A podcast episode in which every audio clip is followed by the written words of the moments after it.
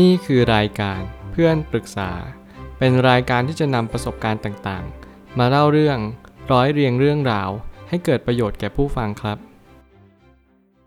สวัสดีครับผมแอดมินเพจเพื่อนปรึกษาครับวันนี้ผมอยากจะมาชวนคุยเรื่องทำอะไรก็ผิดไปหมดแล้วจะทำยังไงให้เพื่อนกลับมาดีกับเรา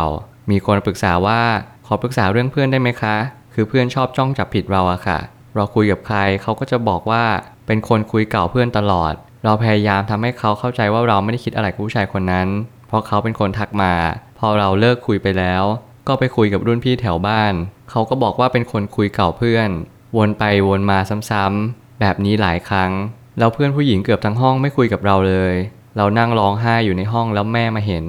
แม่อยากให้ทนอยู่ให้จบม.3 แต่ตอนนี้ไม่ไหวแล้ววันๆเพื่อนคอยแต่จะจับผิดเ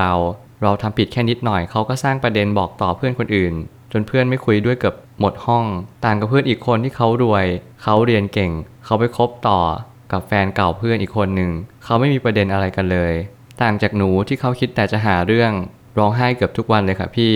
แล้วควรทำยังไงดีคะให้เพื่อนไว้วางใจเราเหมือนเดิมคือเรื่องราวนี้ต้องเท้าความก่อนว่าประเด็นไม่ได้อยู่ที่ว่าเราเป็นคนยังไงซะทีเดียวแต่มันอยู่ที่เพื่อนด้วยว่าเขามองเรายังไงมากกว่าเพราะว่าการที่เราไปคบกับใครหรือคุยกับใครเนี่ยมันเป็นสิทธิของเราแต่บางครั้งเราจะต้องดูวิธีด้วยว่าสิ่งที่เขา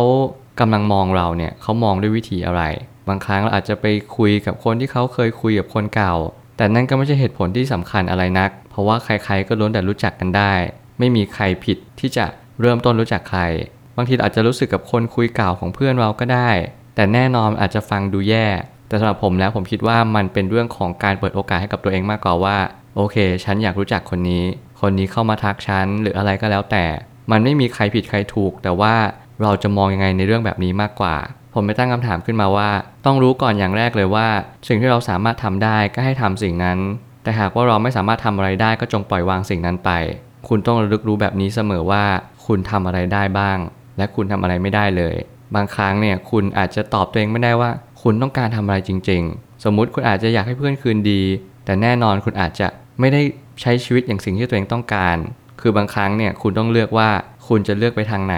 ถ้าเกิดสมมุติคุณเลือกเพื่อนและคุณอาจจะจำเป็นต้องคุยกับใครก็ตามต้องสกรีนนิดนึงต้องดูให้มันดีและละเอียดหน่อยว่าเขาเป็นคนคุยเก่าหรือเปล่าเพราะว่าเราโดนจ้องจับผิดอยู่บางครั้งเนี่ยเราไม่สามารถเปลี่ยนความคิดเพื่อนได้ว่าให้เขามองเราในแง่ดีนะให้เขามองเราเหมือนเพื่อนอีกคนนึงที่เขารวยและก็เรียนเก่งเหตุผลที่เขารวยและเรียนเก่งเนี่ยไม่ใช่เหตุผลที่แท้จริงแต่บางครั้งเนี่ยเคมีเรากับเพื่อนอาจจะไม่ตรงกันคนนั้นอาจจะตรงกันมากกว่าซึ่งแต่ละคนหลากหลายมากผมไม่อยากให้คุณไปนั่งโฟกัสว่าคนนี้ทำไมเขาถึงได้ดีทำไมถึงแย่แบบนี้ผมคิดว่าถ้าเกิดสมมติเราแย่เรื่องอะไรให้เรากลับมาถามตัวเองว่าแล้วทำไมเราถึงแย่ล่ะทำไมเพื่อนถึงมองเราแบบนี้เราปรับปรุงตัวหรือยังถ้าเรายังไม่ปรับโอเคไม่เป็นไรเราทำดีที่สุดแล้วเท่านี้ก็พอแล้วคือเหมือนกับว่าเราต้องมีจุดยืนในสิ่งที่เรายืนอยู่ด้วยว่าเราทำเนี่ยถูกต้องกันหรือยังถ้ามันผิดจริงๆมันแย่มากเราพยายามปรับได้หรือเปล่าถ้าเราปรับแล้วปรับเล่า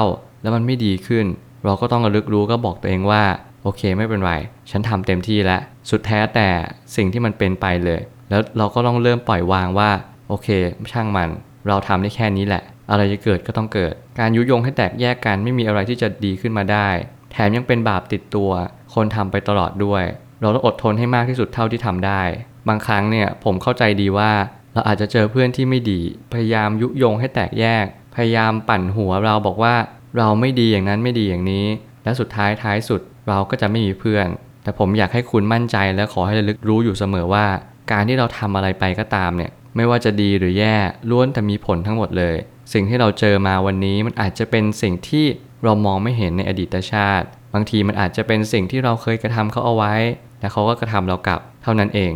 ทุกอย่างไม่มีเขาว่าบังเอิญถ้าเรารู้แบบนี้เราจะเข้าใจชีวิตมากขึ้นว่าบางครั้งเนี่ยเราไม่เป็นต้องไปสนใจ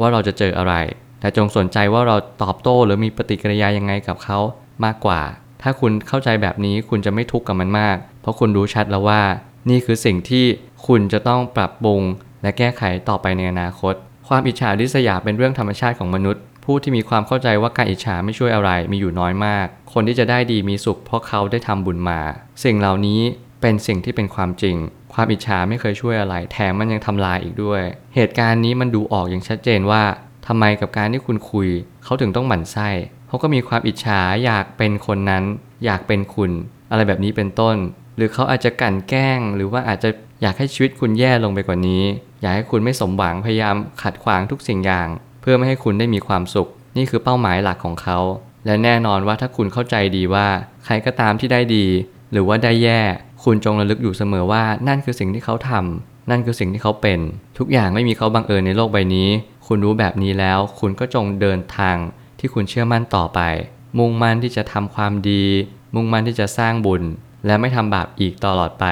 การย้ายโรงเรียนก็อาจจะไม่ช่วยอะไรให้มันดีขึ้นเพราะเมื่อเราเจอปัญหาแบบนี้ก็ไม่แน่ที่โรงเรียนอื่นอาจจะเป็นในรูปแบบเดียวกันผมไม่แนะนำให้ใครที่มีปัญหาในโรงเรียนไม่ว่าจะเป็นเพื่อนครูหรืออะไรก็แล้วแต่ย้ายโรงเรียนการย้ายโรงเรียนเป็นเหตุผลสุดท้ายที่เราจะเลือกทำโอเคแล้วมันเป็นเหตุผลแรกของการที่เราย้ายพื้นที่ที่เราอยู่อาศัยอย่างเช่นเราย้ายบ้านเราย้ายที่ทำงานเราย้ายอะไรก็ตามเราอาจจะต้องย้ายสถานที่ต่างๆตามไปด้วยอันนี้เป็นเรื่องจำเป็นเพราะมันคือการเดินทางแต่ถ้ามันเป็นเหตุผลของส่วนตัวหรือว่าเป็นเหตุผลของเรื่องอารมณ์เนี่ยผมไม่แนะนำเลยเพราะว่าเมื่อไหร่ก็ตามที่คุณใช้ชีวิตแบบนี้ต่อไปมันเป็นการที่เราเรียกว่าหนีปัญหาการหนีปัญหาไม่เคยทำให้ปัญหานั้นลดลงเพราะว่าเมื่อไหร่ก็ตามคุณเข้าใจดีว่าปัญหานั้นติดตามคุณเป็นเหมือนเงาตามตัวไม่ว่าคุณจะอยู่ที่ไหนหนแห่งใดมันก็จะตามคุณไปตลอดการเผชิญหน้ากับปัญหาคือทางออกของปัญหานี้สุดท้ายนี้การจะให้เพื่อนวางใจเหมือนเดิมเราจะต้องวางเฉยและนิ่งเฉยให้มากที่สุดยิ่งอธิบายก็ยิ่งโดนว่าไปเรื่อยๆเบื้องหลังเราอาจจะร้องไห้แต่เบื้องหน้าเราต้องยิ้มเข้าไว้ผมเชื่อว่ากลยุทธ์นี้มันคือการที่เราพยายามฝึกตัวเองดีกว่าเบื้องหลังไม่มีใครรู้ว่าเราผ่านอะไรมาแล้วแน่นอนวันหนึ่งคุณจะต้องกลับมาพูดกลับมาชื่นชมกับมันแล้วคุณก็จะขอบคุณว่าเฮ้ยในการที่ฉันเจอแบบนี้มันก็ดีเหมือนกันนะทำให้ฉันเข้มแข็งมากขึ้นใครหลายคนที่ไม่เคยเจอปัญหาในวัยเรียนไม่ว่าจะเป็นเรื่องเพื่อนเรื่องแฟนเรื่องครูผมคิดว่าภูมิต้านทานเขาจะต่ำกว่าปกติแต่ใครที่เจอปัญหามาตั้งแต่วัยเด็กเนี่ยเขาจะเริ่มมีภูมิคุ้มกันมากขึ้นเขาจะรู้ว่าปัญหาชีวิตเนี่ยมันมีมากมายก่ายกองมันไม่ใช่แค่เรื่องปัญหาความรู้สึกมันเป็นปัญหาเรื่องงานเรื่องเงินเรื่องสิ่งต่างๆความสัมพันธ์เต็มไปหมดเลยเราจะต้องหาจุดยืนให้เจอแล้วก็หาความศรัทธาว่าเราศรัทธาในอะไรเราเชื่อในอะไรเพราะว่าโลกข้างหน้ามันจะดึงเรามันจะให้เราเลือกทางเดินที่ไม่ดีตลอดเวลาจงเลือกทางเดินแห่งความดีนั่นคือทางออกของชีวิตผมเชื่อว่าทุกปัญหาย่อมมีทางออกเสมอขอบคุณครับรวมถึงคุณสามารถแชร์ประสบการณ์ผ่านทาง Facebook Twitter และ YouTube และอย่าลืมติด Hashtag เพื่อนปรึกษาหรือ Friend Talk ด้วยนะครับ